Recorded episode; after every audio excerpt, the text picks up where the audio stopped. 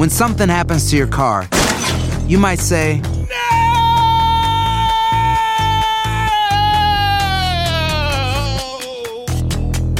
My car. but what you really need to say is something that can actually help. Like a good neighbor, State Farm is there. And just like that, State Farm is there to help you file your claim right on the State Farm mobile app. So just remember, like a good neighbor, State Farm is there. State Farm, Bloomington, Illinois. Boost Mobile tiene una gran oferta para que aproveches tu reembolso de impuestos al máximo y te mantengas conectado. Al cambiarte a Boost, recibe un 50% de descuento en tu primer mes de datos ilimitados. O, con un plan ilimitado de 40 dólares, llévate un Samsung Galaxy A15 5G por $39.99. Obtén los mejores teléfonos en las redes 5G más grandes del país. Con Boost Mobile, cambiarse es fácil. Solo visita boostmobile.com. Boost Mobile, sin miedo al éxito. Para clientes nuevos y solamente en línea, requiere AroPay. 50% de descuento en el primer mes requiere un plan de 25 dólares al mes. Aplican otras restricciones. Visita boostmobile.com para detalles.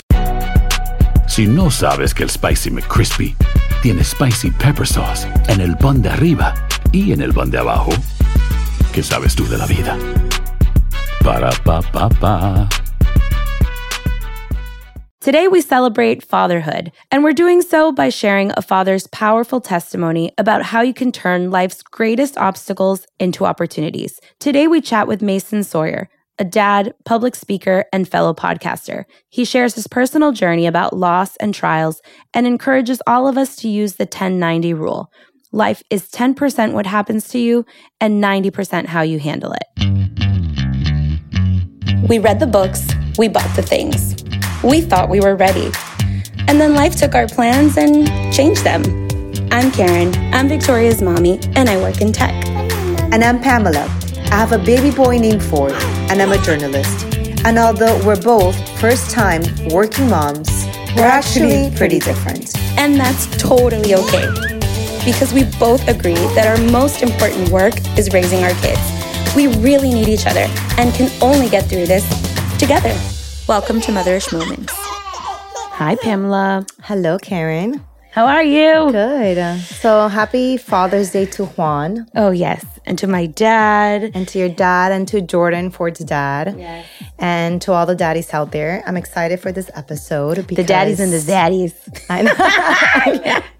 I like that I'm on the Motherish podcast, but we're doing an episode on fathers. That's good for you. Yes. That's. No. So that's Mason. He's our guest, and we'll get to hear a little bit more about him and his testimony in a second.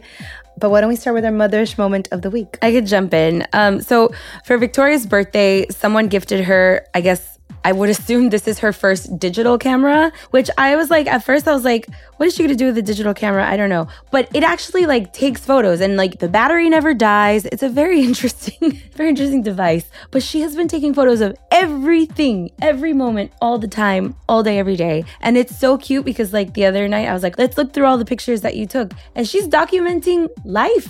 And it's great because so- I mean, I take photos of her, but she's taking photos of me. Like her perspective? and her perspective and the dog and a rock. The other day, she was like, three trees. I'm gonna take a photo of three trees. But I think it's cute because you also get to see like their level of mindfulness. On one of the episodes that um remember that we did a mindfulness Mm-hmm. uh, life episode, and like they talk about how children Are are, naturally- naturally mindful, and as we get older, we you know we get caught up with like our stress and the things that we think about or whatever, think our our to do list, and we lose that mindfulness. And so going through her camera roll essentially was like a look into her mindfulness and how she's so aware of all of her surroundings. And I thought it was super cute. Actually, my mother's moment, I mean, I guess that there's there's a few of them because I feel like Ford, my son turned three and he became like another child. like a switch turned on and he's just so much more like independent and calm and verbal and he's like another kid. It's the cutest thing ever.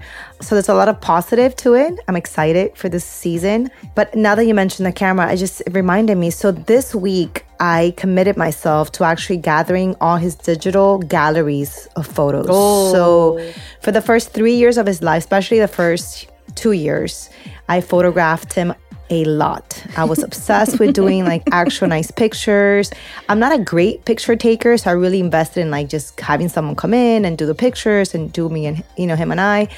Um, and then I realized all these galleries and all these digital pictures are like somewhere in the cloud somewhere in some email, which I'm not great at managing either. So I kind of want to get them all together and just like use one of those like online sites and just actually print albums. Like that's my goal oh. for the next month. I want to actually have all these pictures that I did with him, you know, in the first 3 years of his life and just print them because I feel like we don't actually have pictures anymore, right? Like mm-hmm. if you the other day I realized like a few weeks ago for his birthday for school, he had to present a poster board about his life you know, and it was a newborn picture, a picture from his first birthday, a picture from his second birthday, and, you know, now him as a three year old.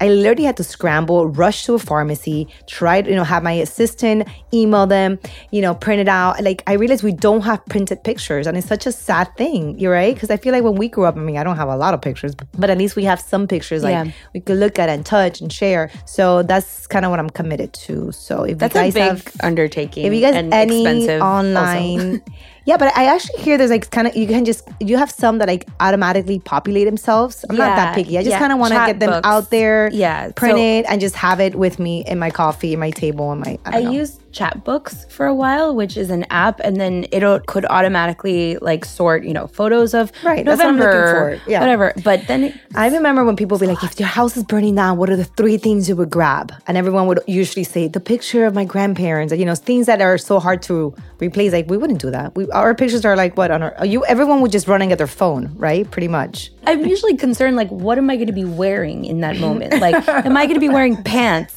It's a big thought for me all the time. It's so funny. You know, my grandma used to say that why she would push us to dress up. You know, in Peru, like we were formal and you dress up to like, she's like, you know, if God forbid, like if you pass this day, like if you, you know, like if you go to heaven, like this is what you're wearing in heaven Oh my God. the whole time. She would be very disappointed in me most of the time. like, okay.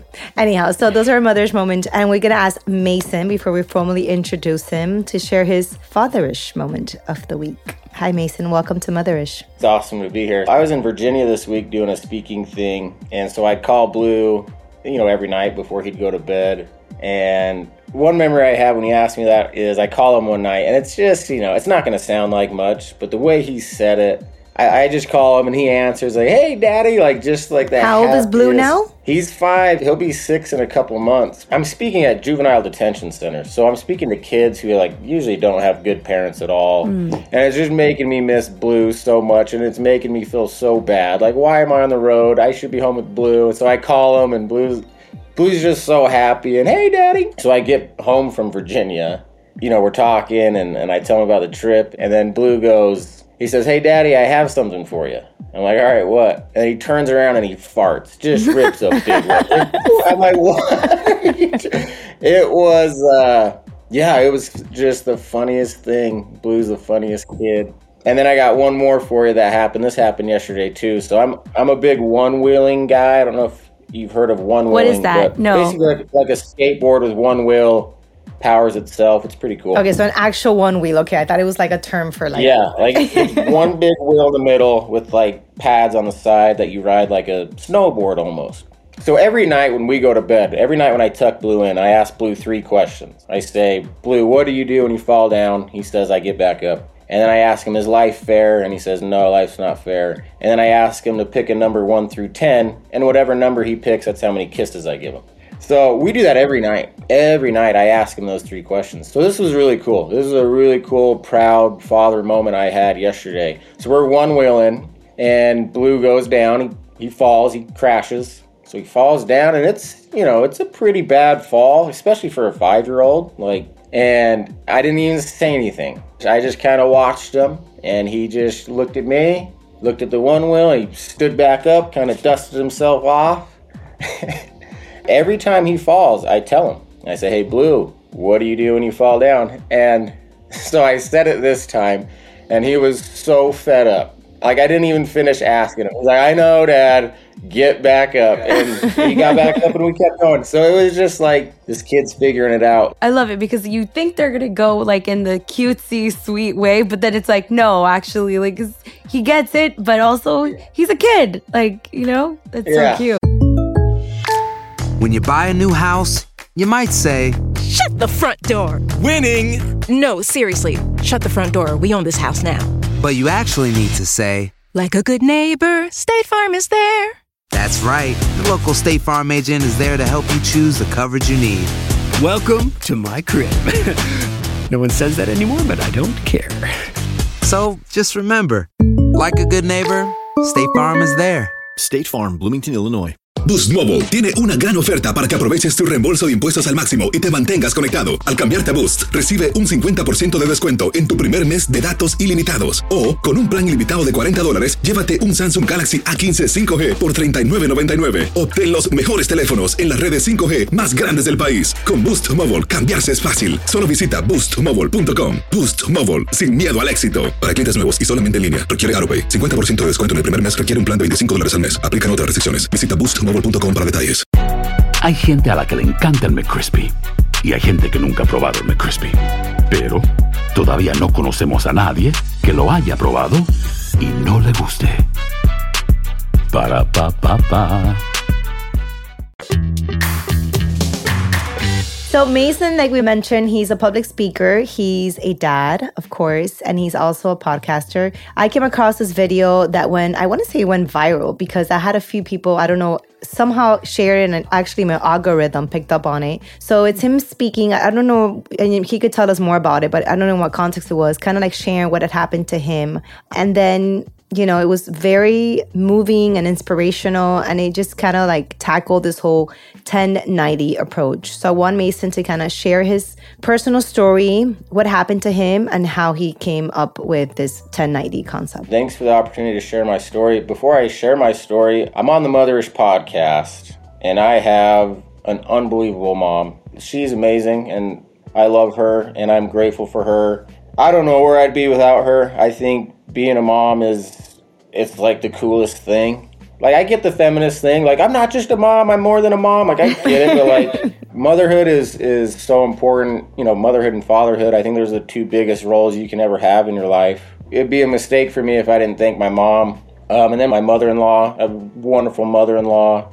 And my wife was a wonderful wife and mother as well. So I, I've been surrounded by amazing mothers in my life. And, you know, people ask me all the time, like, how are you so strong and how are you able to do this and do that? I'm like, well, I have a lot of good, like, mothers, man. And there's just something about it. So I love. I love the name of your podcast. Oh, thank mm. you. I love what you guys are doing because I think motherhood's no joke. And yeah, like be a CEO and be a lawyer and be all the stuff. Like go for it. But maybe I'm just the typical white guy mansplaining again. I don't know. No, but like at the end of the day, no. like, being a mother's kick ass, man, and like that's that's powerful stuff.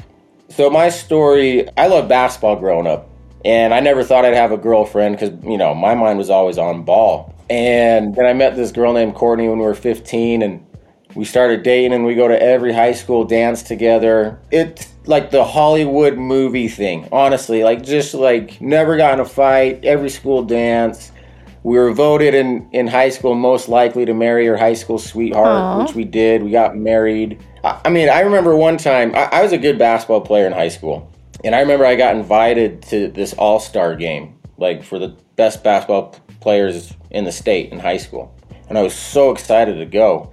But it was on the exact same night as a school dance I was going with with Courtney.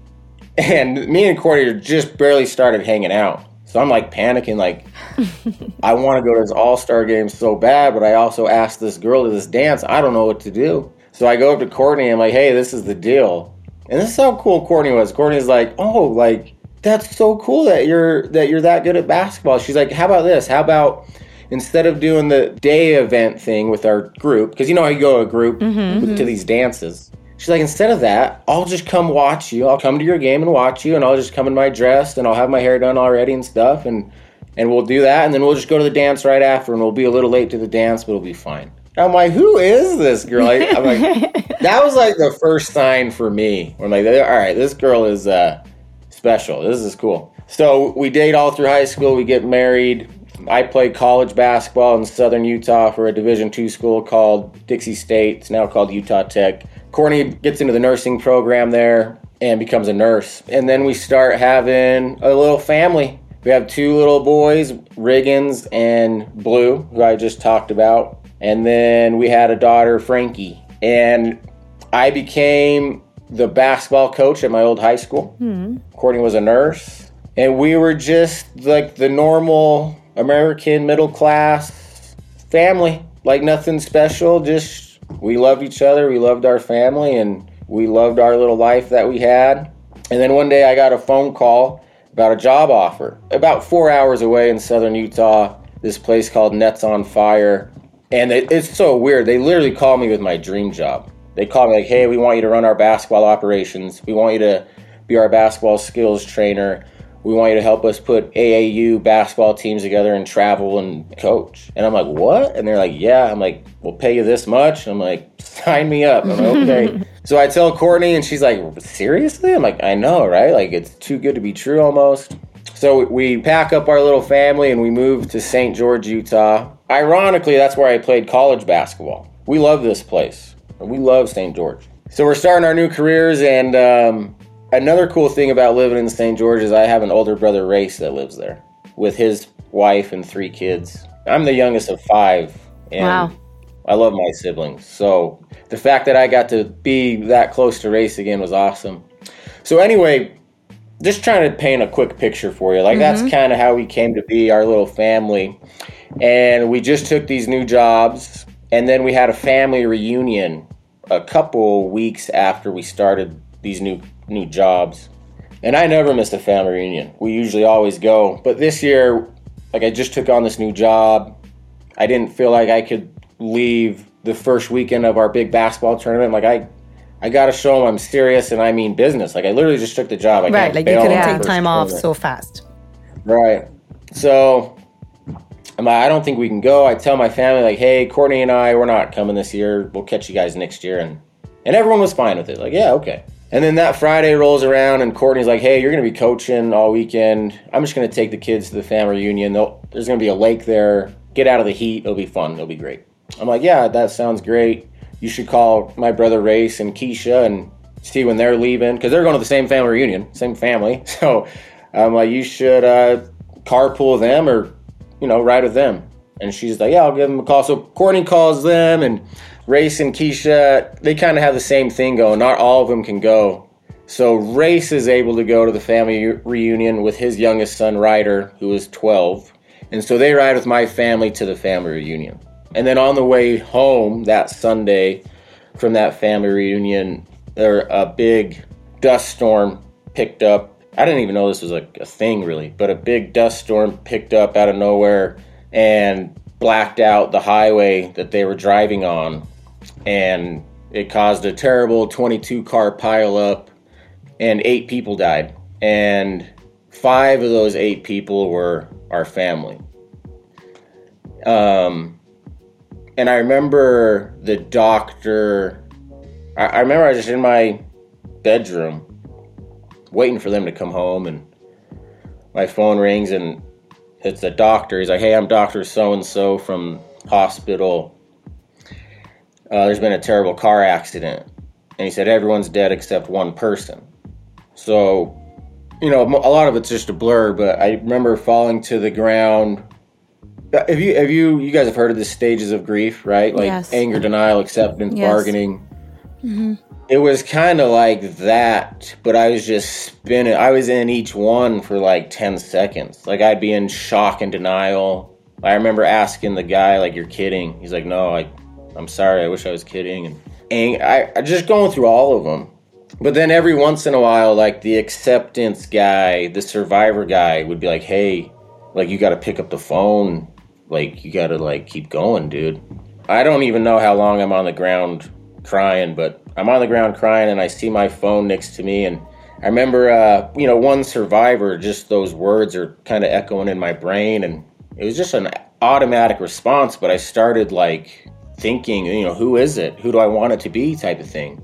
And I remember being so scared that it was going to be Race, my brother Race, because oh, my brother Race was my older brother. He was a state championship wrestler. It's like tough, tough guy. And I remember thinking like, if anyone's going to survive a car accident, it's going to be my brother Race. And I was terrified, and I was, you know, basically praying with God, like, please don't let it be Race. And that caused a lot of guilt for me. To I was basically hoping my brother was dead. And trauma is a weird thing because a, a part of me knows like Mace, like you don't need to feel bad for that. Like people get it. Like Race would get it. So I get it, but then there's another part of me that like legit just hates myself and thinks I'm a piece of shit all the time. So I pick up the phone and I'm like, please don't be Race. And and he said the survivor's a three year old. So I fall back down to the ground and I just kind of losing it because my wife's gone and uh, the car accident was so brutal they didn't even let me see. I, they said I could see her hand. Like we'll let you see Courtney's hand. Um, and it's so it's so weird because you hear it your whole life.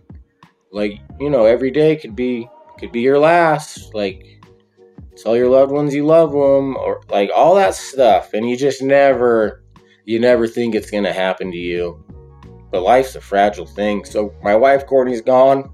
Um, my son Riggins is gone. My brother Race is gone. My nephew Ryder's gone. And I'm really confused and just heartbroken and just shattered. So I'm really confused. But three year old, that could mean my son Blue or that could mean my daughter Frankie. They're both around that age, and I'm not ready to let either of them go. I'm kind of hanging on to both of them at this point. And so we're going back and forth, and, and I don't really remember what we're talking about, but I do remember saying, Oh, I, the survivor is my daughter Frankie. You have my daughter. And he says, No, this is not a girl. This is a boy, blonde hair, blue eyes. You know, it's an indescribable feeling to think that your son is dead and then the doctor's telling you, like, no, like, we have your kid here, blonde hair, blue eyes. But then, um, you know, it was connected with, well, Blue's alive, but now that means you Frankie's gone. So that that crossover the whole phone call messed me up, but that was that messed me up too. So they said we're life flighting the survivor to the hospital, which is a four hour drive for me. So I have to drive four hours to get there, and I have to drive through the accident to get there. And I get to the hospital. It's full of nurses, of course, because Courtney was a nurse. You know, it just it felt like it. Sometimes life feels like like God's just picking it on you almost. Mm. Like like give me a flat tire, give me a make him stay a, one minute longer at the gas station they stopped at, or let him sleep in, or give him a red light. Like, there's a million things, man. And it just feels like it all added up like it was supposed to happen sometimes. Like they were there at that spot at the right time in the right moment. So I get to the hospital and and Blue's there and he had some deep cuts on his head and a broken hand, but he was fine. Um, and we're still trying to figure out what exactly he saw and what he remembers when he was pulled out of that car. But yeah, we spent one night in the hospital and then we walked out the next day into our new life. And, you know, I've dealt with depression, grief, anxiety, panic attacks, PTSD, but survivor's guilt is the worst one. You know, this is obviously, I knew the story. I don't know if Karen knew a little bit of the story, but even hearing it again, hearing all the details, it really is heartbreaking and it really is hard to even start to comprehend how you were able to manage all that. My question now is when do you decide to share this story publicly and why was it important for you to to get out there, you know, and become a public speaker based on this on this testimony? the first year after the accident, it's probably everything you would imagine. I'm just doing anything to numb the pain. So, alcohol, drugs, sleeping pills, laying in bed. And then I go to therapy, and I'm on my eighth and ninth therapist which I do think is worth mentioning because therapy is awesome. I used to think therapy was for weak people. So now, like, I'm all for it. But like, hey, you got to shop around a minute. Like, if you're buying a car or a house, like, you look around. So don't just hate the first therapist and shut it down. Anyway, we're in our first therapy session with this guy, and and this is a guy that's he's good at dealing with people who have heavy amounts of trauma. He's an expert. Like he's been doing it for a while. And so our first therapy session, he tells me because I give him my sad story, and I'm really feeling sorry for myself. And he looks at me and he goes, Mace, uh, this car accident isn't about you, and it's not about Blue. And I'm like, what? And he's like, Mason, if, if you wanted to go down this road of of poor me, why me, and drink yourself to death or, or take your own life, he's like, I wouldn't blame you. I don't think anyone would blame you. and I'm like, what? Can you say that? Like, like, I'll do it, man. He's like, Mason, this is an opportunity. And I hate, like, when he first said it, I wanted to throw up almost. He's like, this is an opportunity for you to help so many people. And then he said, he said, Mason, tomorrow someone's gonna lose a wife, someone's gonna lose a son, someone's gonna lose a daughter, someone's gonna lose a brother, someone's gonna lose a nephew. You could help all of them if you choose to handle it the right way. And then he said, Mason, give me some emotions that you feel. I'm like, I feel alone. No one gets me. Feeling alone is is the worst. It is not a good feeling. Like, I feel alone and I feel powerless. He's like, Yeah. Like there's so many people like that. And he said, You can help them. And he, he kept using the verbiage we over me. We is more important than me. And listen, when I wake up and I cry, usually most mornings, and uh, trauma makes you really selfish. Just na- it does because you wake up and, and I think about my wife and my son and my daughter and my brother and my nephew. I don't have room in here for anyone else's problems. Like I, it's just the reality. I'm just being honest with you. Like I'm sorry, I don't have time for that right now.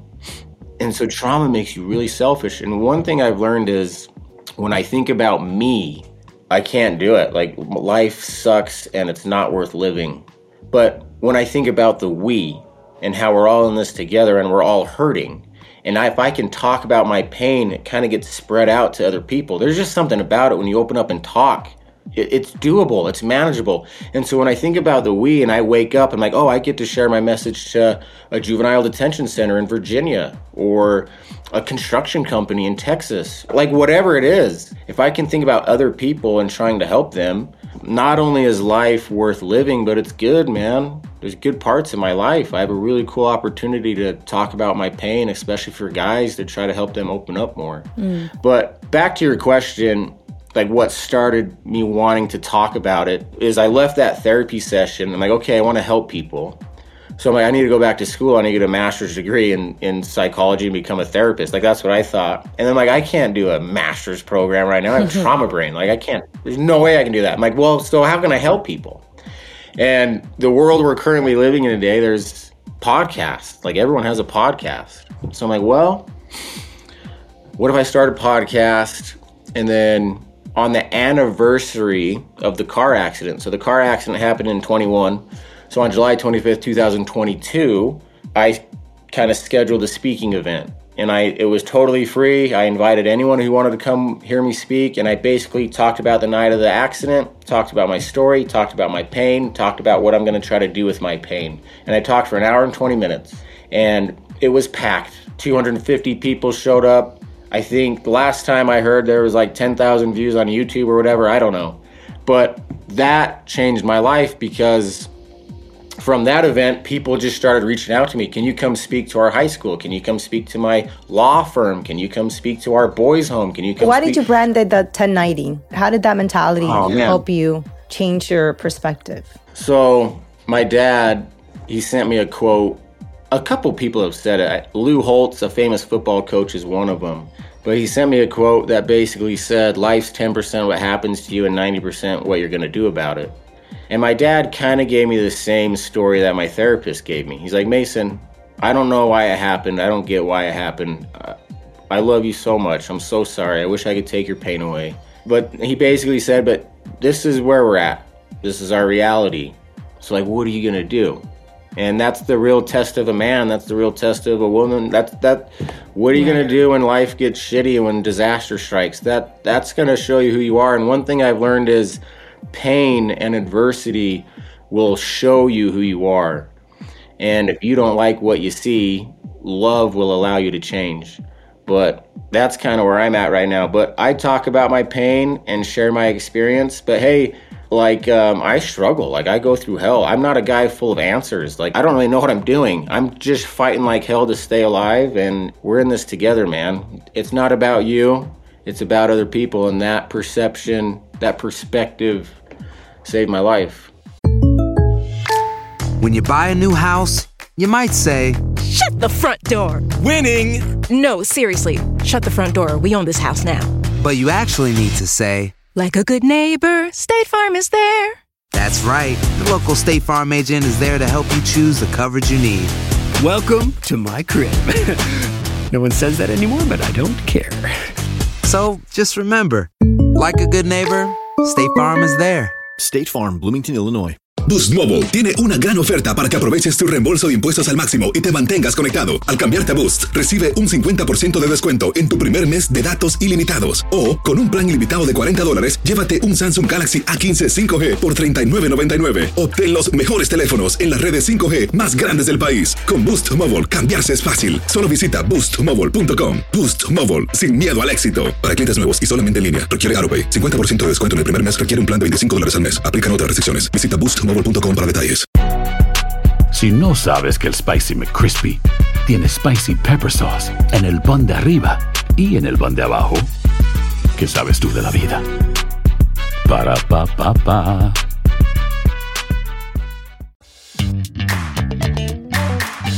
Through this journey, have other people opened up with you as well? And, and if so, what is that experience like for you? It's been insane. Like the law of attraction thing, but ever since my friend and I, Sam, Sam's my co host, just like you guys are co hosts. The messages we get are, um, they're unbelievable, honestly. It's been incredible. The amount of pain and things people are going through and connecting with them has been special. I have so many stories of people reaching out to me going through all sorts of stuff. Um, and that's what we do at 1090. We're trying to create a culture of, okay, when disaster strikes, what are some common healthy things we do that helps? And so t- what we do on our podcast is we invite people on and they talk about their 10% it's like what the terrible stuff that they've gone through. And we've had i mean we have some heavy episodes. Like we interviewed this one couple. They are hiking with their two daughters and flash flood rips their daughters out of their hands drowned to death gone. Like so we have like some heavy stuff at 1090 but we talk about it and there's just something to it. I don't know. I don't know how to explain it, but when you open up and talk about your pain, it helps. And then the next step after that is once you've talked about your pain, you can't be a victim. So you can't talk about your pain and then look for handouts. You got to talk about your pain and then find a way to help other people with your pain. That's where it gets dicey is you talked about it, great. Now what are you going to do? And then real quick and then you guys can jump in and cut me off cuz I get rambling sometimes. Ah, see, now I forgot what I was gonna say. It was gonna be good though. It's not easy, but I went to Virginia and I just cried. And do you know how scary it is to cry in front of like disturbed teenagers who don't give three shits about your story? They don't care. Do you know how scary it is to stand up there and cry and show them a picture of your dead daughter? Like, scary stuff. Scary stuff. But those kids loved it, man. Like, you put yourself out there, you're honest and genuine you're going to get honest and genuine people back to you in your life. It's a vulnerability. I- I'm curious to know, Mason, how did um how has fatherhood been with Blue? Has also been because not only are you healing yourself, but you're also being protective, I'm assuming, and trying to provide and be the best version of yourself for your son Blue. How has this process been and how did fatherhood change for you? Fatherhood, it's hard being a single dad. It's just different now, but I was a good dad before the accident, but it was easy because, you know, you discipline your kids, you get mad at your kids or whatever, and then, you know, the mom's there to like hugs and kiss, or vice versa. Like if Courtney would get mad at him, like you, it's just teamwork. And I do think if you want to be a good dad, the best thing you can do is have a good mom. It's hard. Being a single dad's hard and I have a cool platform, like being a 1090 and, and being a public speaker is cool. And people listen to me now. And that's the other thing. It's not it's not like I'm this wise person. I say normal shit. The only reason people listen to me is I have a sad story attached to it. That's the only reason. Listen, being a father is more than enough to keep me here and keep me going and keep me inspired to go to work and to provide. Mm-hmm. I love being a father. It's hard though if I discipline blue, if I rip into blue, because I was a head basketball coach. I'm kind of just, you know, been naturally hard on my kids. And now when I do it, you can just see it on Blue's face. He's got nowhere to turn now. And so when I discipline him, I know his mind goes to where's mom? Where's Riggins? Where's Frankie? Where's Blue went from loving parents, middle child, to single dad dealing with PTSD, depression, grief, survivor's guilt, only child. Like it's just different. the bond that I have with Blue is incredible. I love that kid more than anything, and I would do absolutely anything for that kid. And after the accident, I wanted to die, and I still, I still do. Um, at least a part of me does, because the pain doesn't stop. The pain doesn't stop. Like time heals all wounds. Like bullshit. Give me a break. So like life's weird when you don't mind death. Like when you have people on the other side you really want to see, people on the other side that you love more than you. Like life gets kind of there's a lot of dark humor all of a sudden in life. But I just wanted to die because the pain would stop, or at least maybe I'd see him again. And both of those sound great. But the only thing that kept me here was Blue and being a dad. Wow. Um, what type of kid is Blue? I'm, I'm, I'm curious. Like, is he um, like a normal five, six year old? You know, like I mean, he farted on her, so I think, I think, I think maybe yes. you know, he's a everyone adores Blue wherever he goes. Just a cool, funny, kind of a fearless kid. And you know, my favorite thing about Blue is I see a little bit of Courtney in him. I see a little Frankie in him. I see a little Riggins in him. Yeah, he's everything to me. But he's he's a happy kid. Yeah, just a normal kid. Likes dinosaurs. He's in kindergarten right now, teaching him how to one wheel. So Mason, what? Um, let's say you take 30 seconds now to kind of dream really big uh, in in terms of what you can accomplish with 1090. What's like a big thing that you would love to do with this platform that you've created, with your your intentions and you know your mission, really? I think that's a really good question. I was in a, a meeting one time, like a business meeting, and we hired this guy to come in to like help us like improve. And one question he asked us is write down like your biggest dream. Like what is the absolute where do you see this thing? Like totally unrealistic. Like but what do you think? Cuz we all have those thoughts. Mm-hmm. And so I ha- I have those thoughts too. I would love it if 725 like that date like people just thought about like what was most important. I think it's no secret that the, the number one thing that makes people happy is relationships and people. And, you know, technology and all that stuff's really cool, but like, like communication and talking to people, we just don't do it like we used to. Hmm. I just want 1090 to, to like make you think, like make you think about your life. Like, what do you value? Like, what are you really worried about? What do you, the things I used to stress about before the car accident is just like, I don't even know what I used to stress about. So just like helping people, trying to get them to reflect and maybe shift their perspective and help them understand like the worst thing about your life, the hardest things you go through are actually the most beautiful and the obstacle is the way. You can't run from your pain. You have to face it head on. And you have to have that mindset of, you know, bring it on. I'm not going to run away. There's a stoic quote that I love from Marcus Aurelius that says when death smiles upon us all, all a man can do is smile back. And I'm just trying to help people give them that approach. Like, you can't back down. What are you going to do about it, man? Like, divorce, lose your job, wife cheats on you, your kid has cancer, you have cancer. What, like, the worst stories you can imagine. Okay, now what? Like, what are you going to do? That's our message that we're trying to spread, and we're just trying to reach as many people. But I guess back to your question, like, if pe- everyone on 725, like, hey, some self reflection, like what the hell are we doing with our lives? And then like be honest. Honesty, like a little bit of honesty, please. Can you be genuine? like I love honesty. Like let's just talk about real shit. I don't even know if any of that made sense. I may have butchered that. No, no, that was great. That was great. I, kind of want to close it off with I know a lot of people, when they go to trauma or, or something happens to them, they kind of want to share their story so that other people learn from them, right? So that they don't commit the same mistakes they made. If there's any that maybe you thought you had made, you know, through this journey, what's that one message that you advise people to do that you wish you would have done more of before the accident?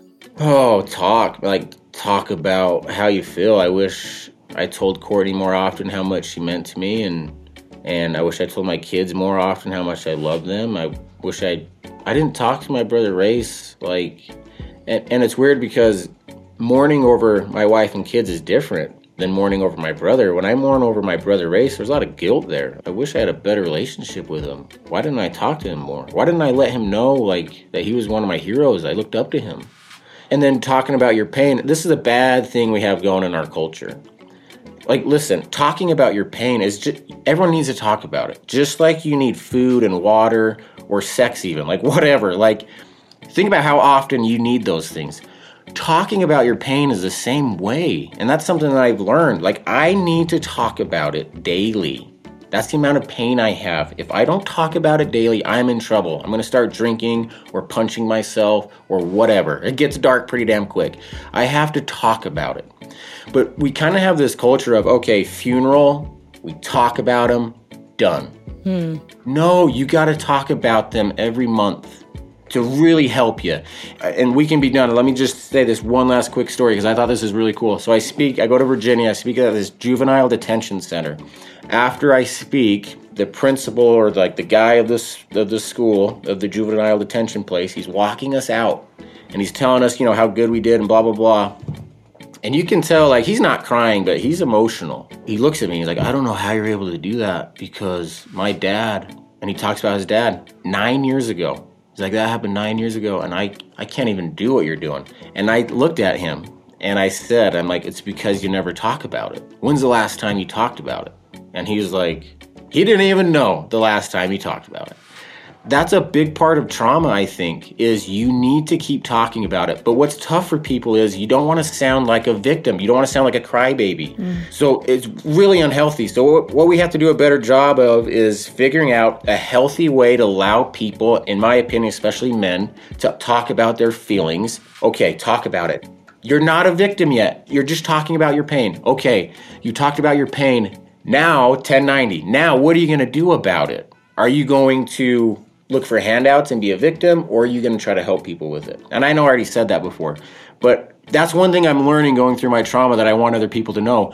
You gotta keep talking about it. You gotta keep doing it. You can't just do it one time. Well, thank you so much, Mason, for Thank you, uh, sharing your story. Happy Father's Day. Happy early Father's Day to you. Thank you for for being so open here. I think all of us are are taking away quite a bit. I think above all also gratitude for the lives that we have, right? If anything, for those of us who haven't been through something like you have, I think for me on a personal level, you give me a lot of perspective and you're right. A lot of the things that you know, sometimes we get caught up in with stress are not a big deal. So thank you for for your openness and thank you for that reminder.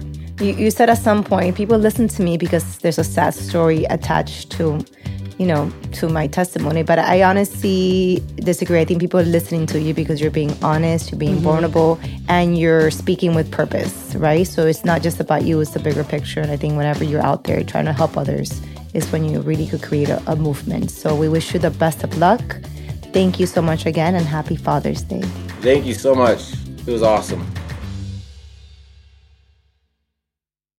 Boost Mobile tiene una gran oferta para que aproveches tu reembolso de impuestos al máximo y te mantengas conectado. Al cambiarte a Boost, recibe un 50% de descuento en tu primer mes de datos ilimitados. O, con un plan ilimitado de 40 dólares, llévate un Samsung Galaxy A15 5G por $39.99. Obtén los mejores teléfonos en las redes 5G más grandes del país. Con Boost Mobile, cambiarse es fácil. Solo visita boostmobile.com. Boost Mobile, sin miedo al éxito. Para clientes nuevos y solamente en línea, requiere AroPay. 50% de descuento en el primer mes requiere un plan de 25 dólares al mes. Aplican otras restricciones. Visita boostmobile.com para detalles. Si no sabes que el Spicy McCrispy tiene Spicy Pepper Sauce en el pan de arriba y en el pan de abajo, ¿qué sabes tú de la vida? Para, pa, pa, pa. Cassandra Sánchez Navarro junto a Catherine Siachoque y Verónica Bravo en la nueva serie de comedia original de VIX, Consuelo, disponible en la app de VIX ya.